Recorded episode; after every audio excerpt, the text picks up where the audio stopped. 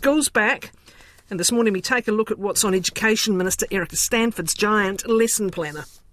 National campaigned on teaching the basics brilliantly, as they dubbed it, and one of the central planks of that policy was an hour each of reading, writing, and maths for all primary and intermediate age children. That's now in play, having kicked in at the start of the term, and will also uh, include two assessments per year of how students are doing in years 3 to 8, with clear reporting to parents. The government's also set a goal of getting 80% of year 8 students or above uh, at or above the expected level for their age in reading, writing, maths, and science. And it also wants to see students back in the top 10 for those subjects in the international PISA rankings, where New Zealand's been on the slide for some years now compared to other countries. Education Minister Erica Stanford, good morning. Thanks very much for your time. Good morning. How are you? Good, thanks. Let's work through some of this. You're introducing an hour of reading, writing, and maths from years starting to year eight. How will it work in the classroom? Look, what we've found is that many schools have come back to us already and said, look, we already do that you know, thanks very much, Minister, but, you know, we're already doing that. We wanted to make sure, though, that there was consistency across the sector because what we've learned is that, uh, you know, through the, for example, the Royal Society Math Report in 2021, that there are, uh, you know, a number of teachers who are scheduling mathematics less often and students aren't getting hour a day. So we wanted to make sure, given that evidence and other evidence, that we were making it consistent across the country. So, look, what we've said uh, to schools is that we expect across the school day uh, not just in English and in maths, but across the school day and other subjects as well, that we expect an hour of reading, writing, uh, and maths throughout the day, throughout different subjects as well. And what we've done is we've provided schools through the ministry with templates and guides, and we will give them ongoing support and guidance on, on how to do that. Uh, and, and, and we'll have ERO uh, to make sure that, that that is happening. Um, and you look, we're not expecting, you know, a five-year-old who's brand new to school to sit down and do an hour of maths. That, of course, is not our intention. But, you know, I've seen some amazing things going in school into schools where I see the little wee ones turning up in the morning, and there's a whole lot of shapes and colours games that are out, and I'll sit down before class and start, you know, playing around with shapes and colours, which of course is mathematics. And, you know, and there's games and activities, and you can do maths and, and music. Um, you know, so there's so many opportunities, and, and we just want to make sure though that it is consistent across the country to give our kids the best start. So they're already doing it. They would argue it's already built some, into some, yes. uh, into the, the school day. The question is, are they now going to face a whole lot of accountability for how that adds up and where it happens and when? No, look, the purpose is not for us to be, uh, you know, overly monitor this and, and, be in classrooms with, with, with checkboards making sure that, that it's being done. We will get ERO to monitor it, um, but it really is sending a signal to schools and to parents that this is what we expect. You know, what I, I don't want to hear is from October through to the end of the year, oh, well, it's the end of the year and we're doing this and we're doing that, and then there's this sports day and there's this and there's that, and, and by the time we've finished it, we will, well, maths was done twice a week uh, this week we have to have a laser focus on this and and you and I both know the reasons why. It, We've got kids who are turning up at 15 yeah. who aren't able to do, uh, you know, literacy and numeracy to a, a, level that allows them to operate, you know, in a job in, a, in society. So what, there are high stakes here. What, what's what's tricky though is that there's an element of the teaching of this, and you are arguing this already that needs to be more structured than it has been, particularly with reading and with mathematical concepts. And now we're hearing that actually what the sector says it's already doing, which is sort of blending the concepts or the practice throughout the curriculum, we're hearing that you're saying, okay, that probably is doing it in many cases. Well, we said that right from the beginning. It's not we're saying it now. All right. And, okay. and, what, and, we, and, we, and, and, mm. hang on. And when we when we announced this policy, we said, look, uh, we know that at different year levels, different periods of time are more suitable. So you might be doing an hour of mathematics in year seven and eight, but in year five you might be doing 20 minute blocks, uh, and you might be playing a game later, and then you might be doing some shapes. We understand that, but it must be happening, it must be intentional, and it must be explicit.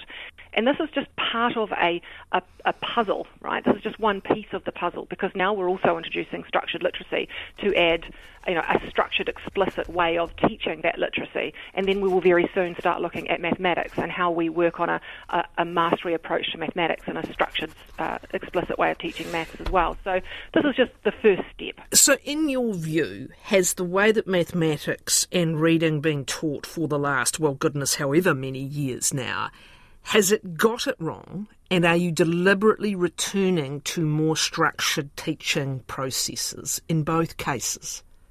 Yes. And how quickly? And, and ha- how quickly? I, I ask this Well- because when I talk to the mm. teachers of the teachers, they some of them are in shock at the mathematical and science competence and confidence in particular of those going to teach in classrooms. Mm. The former national government, previous national government, got rid of the school advisory service that used to go around and help you with your teaching of maths, your teaching of science, your teaching of whatever. How are you going to upskill the teachers who do not know these systems, um, and some of whom probably still don't believe that that is the right way to go about things?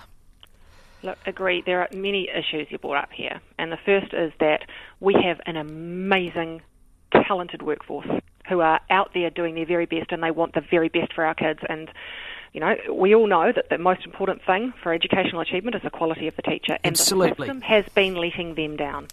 So you mentioned that they are, you know, not feeling prepared and confident for mathematics. Initial teacher education is not preparing them for that. So we've got a big work program in initial teacher education as well to make sure that we are supporting our our, our teachers who are heading into classrooms to make sure that they do feel confident. Can we uh, start with that? and Let's start at the beginning. You said the mm-hmm. thing that every leading academic in this area will say. You could be sitting in the middle of a hay barn or sitting in the middle of a field somewhere, and the one thing that will make the biggest difference to children's education is the quality of the teaching, uh, teacher and teaching. Um, so let's start at what has happened to their initial teaching and their preparation to teach. They sometimes get a matter of hours in some of these specialist subjects now. Do you believe that the restructuring of the system with the education now centred pretty much solely in universities has gone too far? Well, those are the questions we're asking ourselves at the moment because there are some uh, there are some pockets of excellence. So when I look at the Christchurch School of Education, uh, Graduate School of Education, for example, they are widely known as one of the best providers um, because of the, the different way that they that they are preparing their their teachers. So we are now looking, and there are there is a whole lot of of, of the of the private sector already coming up and solving the problems, and, and the sector solving its own problems. So we are looking at what's working and who, which teachers are being uh, prepared uh, the best, and how do we emulate that. But look, there, there are many moving parts to this, and it starts right back at the NELPs, so the National Education Learning Priorities, because they set the direction they inform the teaching council on the teaching standards that teachers have to meet, and then that all flows backwards into well, what do we teach at our universities? So there, it's not just the universities, but it's also the, the guidance they're given from the NELPs and the teacher registration, the teacher guidelines. So there are many moving parts to this that we that we need to take a look at, and we will be we will be rewriting the NELPs, and we will be taking uh, working with the teaching council to make sure that our, our universities and our ITE providers are actually uh, uh, meeting the, the requirements of you know what initial uh, initial teacher education is supposed to be and what, what we need to provide our initial teachers teachers with. Do you believe there is a case to bring the school advisors back, specialists in subject areas who get around, get in the classroom? They're not just there, as you say, with a tick box at the end of the room. They're there helping them with resources and with teaching capability. Well, that in part has already started to happen, and uh, through the curriculum centre. So we have uh, curriculum experts uh, who are based there who do exactly that. But they're just sending And you something I think- digitally, aren't they? They're not turning up and being there alongside you. And Well, you my know, expectation is that that's what they will be doing, and I want to build that cap- cap- capacity back. My view is that they are an excellent resource for schools, uh, and we need to shift back to having those curriculum experts uh, providing support and resource to schools. Absolutely. This is the next question. It all takes resource at a time where your finance minister's saying take 6.5% off everything. It all takes resource. And, and the other thing that the sector will say about teaching the basics is that so much of a teacher's time, and you know this, is spent essentially either being a social worker or needing to deal with a raft of issues um, surrounding individuals in, their classroom as a whole. And also, there will be in any class children with, with high needs or particular needs. How are they going to be part of you know the hour a day? How how is this going to be individualised and attained? with resources as they stand now? Right. There was lots, lots in that question slash comment. It was starting right back. That's all right. You get the, the odd the, comment. I, I have them coming straight from okay. the sector. I bet you do too. Yeah, look, I absolutely do. And look, and I know, and I said to, I was in Gisborne just uh, on Wednesday talking to te- a bunch of teachers um, at Kaiti School, and I said to them, I know your job is so much more than it used to be. You are the social worker, the parent, you're the teacher, you're the health nurse, you are you are everything to everybody, and it is hugely demanding on your time. Uh, and it's up to us to work cross sector to make sure that we're solving some of these problems because a lot of the problems that we're facing, in fact, there's some research showing that you know 60% of the of, of the problems faced in education are actually uh, issues that are outside, like housing, healthcare, um, you know, poverty. So we've got a lot of work to do.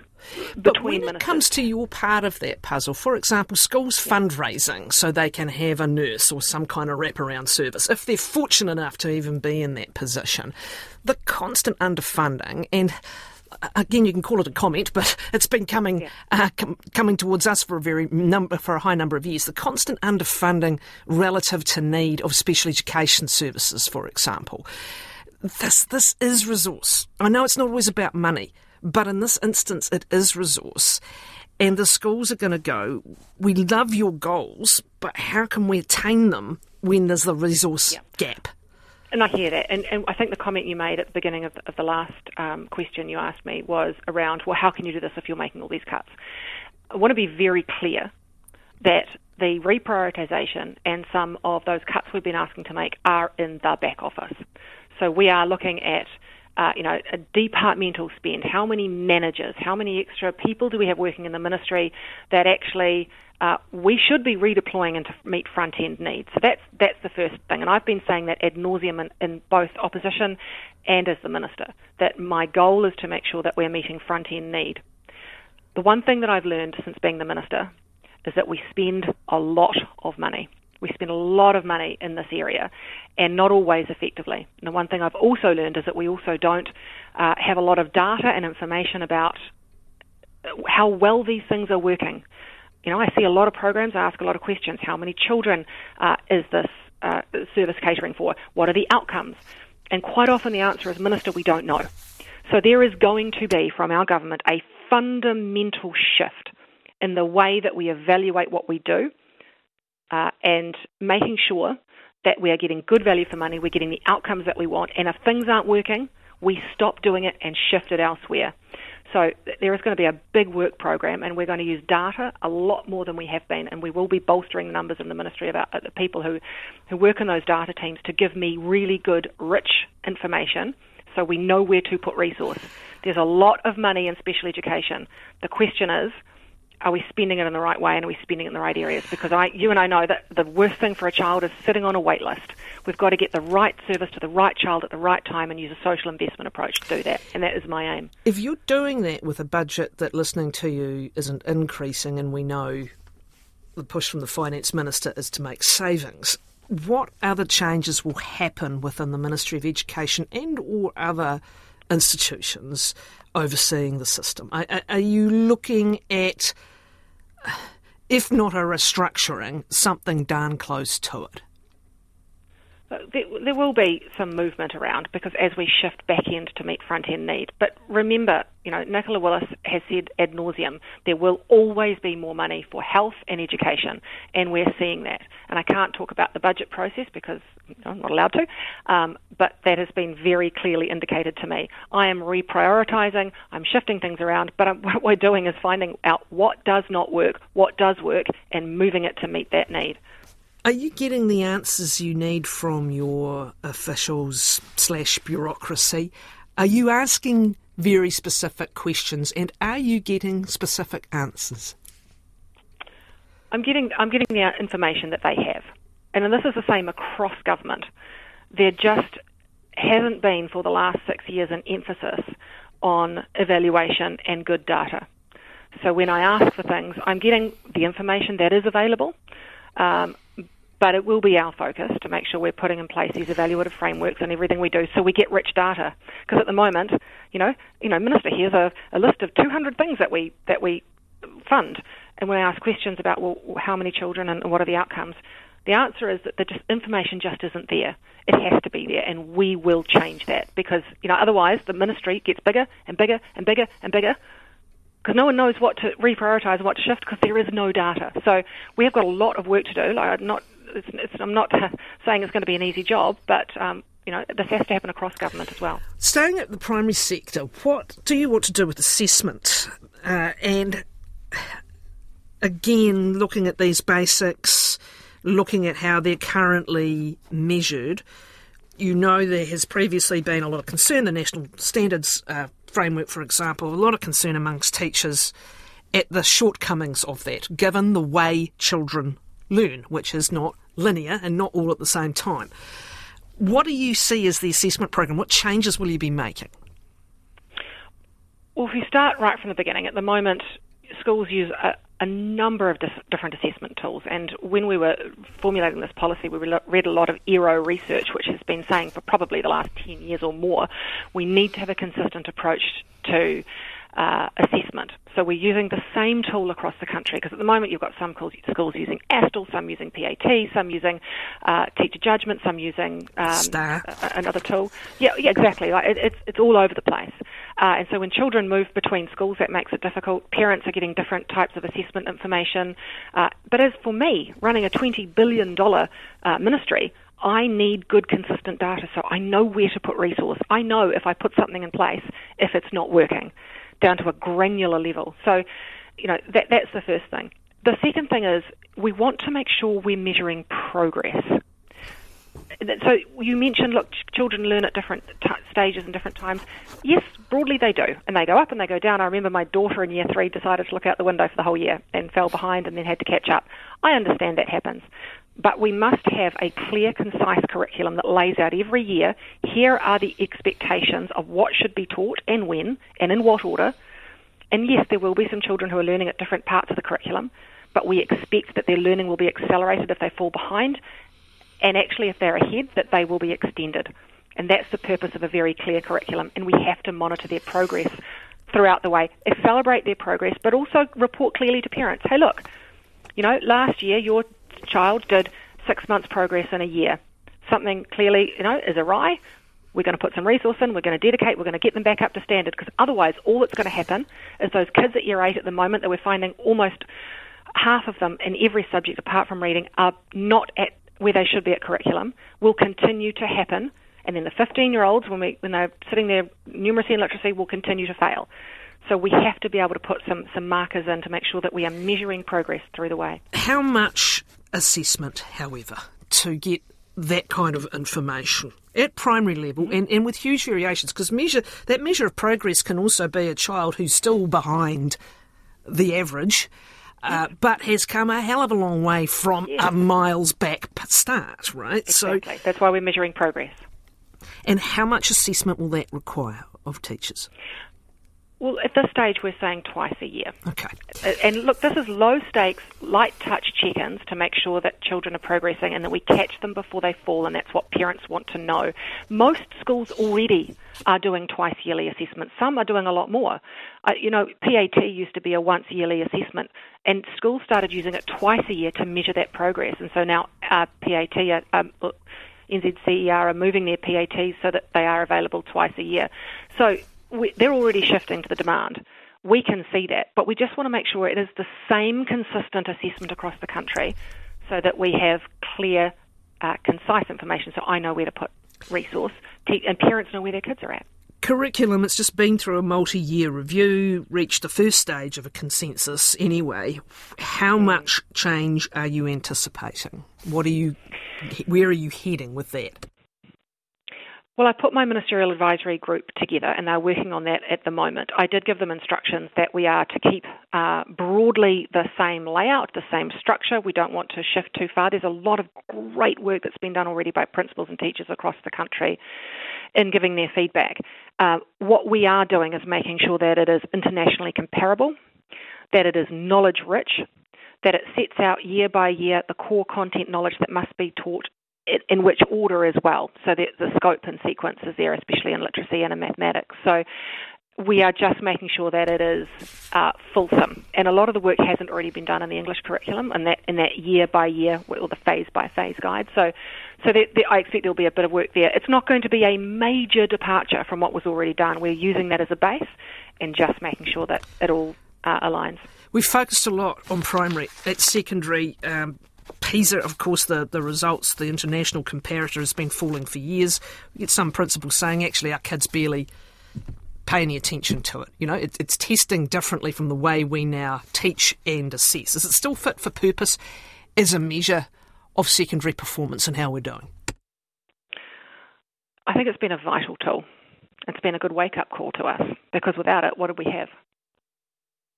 You know, uh, we almost said nothing. We've got NCEA, but NCEA, uh, as you know, uh, has not been preparing our kids, which is why we've had to put in the literacy and numeracy co-requisite. PISA is the honest tool that tells us actually, relative to other countries, and not only relative to other countries, but in terms of just our own performance, we are sliding. And you saw, um, I think there was an article uh, in the paper last year after the uh, results came out that, you know, compared to 2003, we're a year and a half behind where we were in, in literacy and two years behind in mathematics. That is a monumental slide. And that's why I have been focusing so much in the primary school uh, area because we have to, and that's why I've said 80% of kids at curriculum by the time they finish year eight, because you know, it is it's really tough on our high schools right now to take kids at year eight who are hugely behind the curriculum and then get them to pass NCEA. It is a massive ask, and those those principals you know do their very best. But we have to make sure those those young people are prepared by the time they hit high school. Uh, to experience success in NCEA. Those schools that are pausing NCEA level one assessment that say there's just too much assessment, they're not even getting through the curriculum because of the volume of assessment. Do you support that? And second, do you have any reform plans for the way NCEA is happening? One of the goals of the NCEA that I, the change package that I absolutely agree with was the stripping back of all of the assessment. Back, and, and all of the number of standards that children were, young people were sitting. I shouldn't call them children; they're 15. Um, my daughter would hate that. Um, but you know, there, there, was far too much assessment going on, and the NCEA change package was to strip that right back, and I absolutely agree with that. The way, and I've said this many times, and I'll say it again, the way that we rolled out the change package was back to front. We did it when we introduced the NCEA. We didn't learn our lesson. We did it again. We rolled out NCEA and the standards, the assessments, before we put the curriculum in place. The curriculum is supposed to drive the assessment. Now we're back to where we were, where the assessment is driving the curriculum.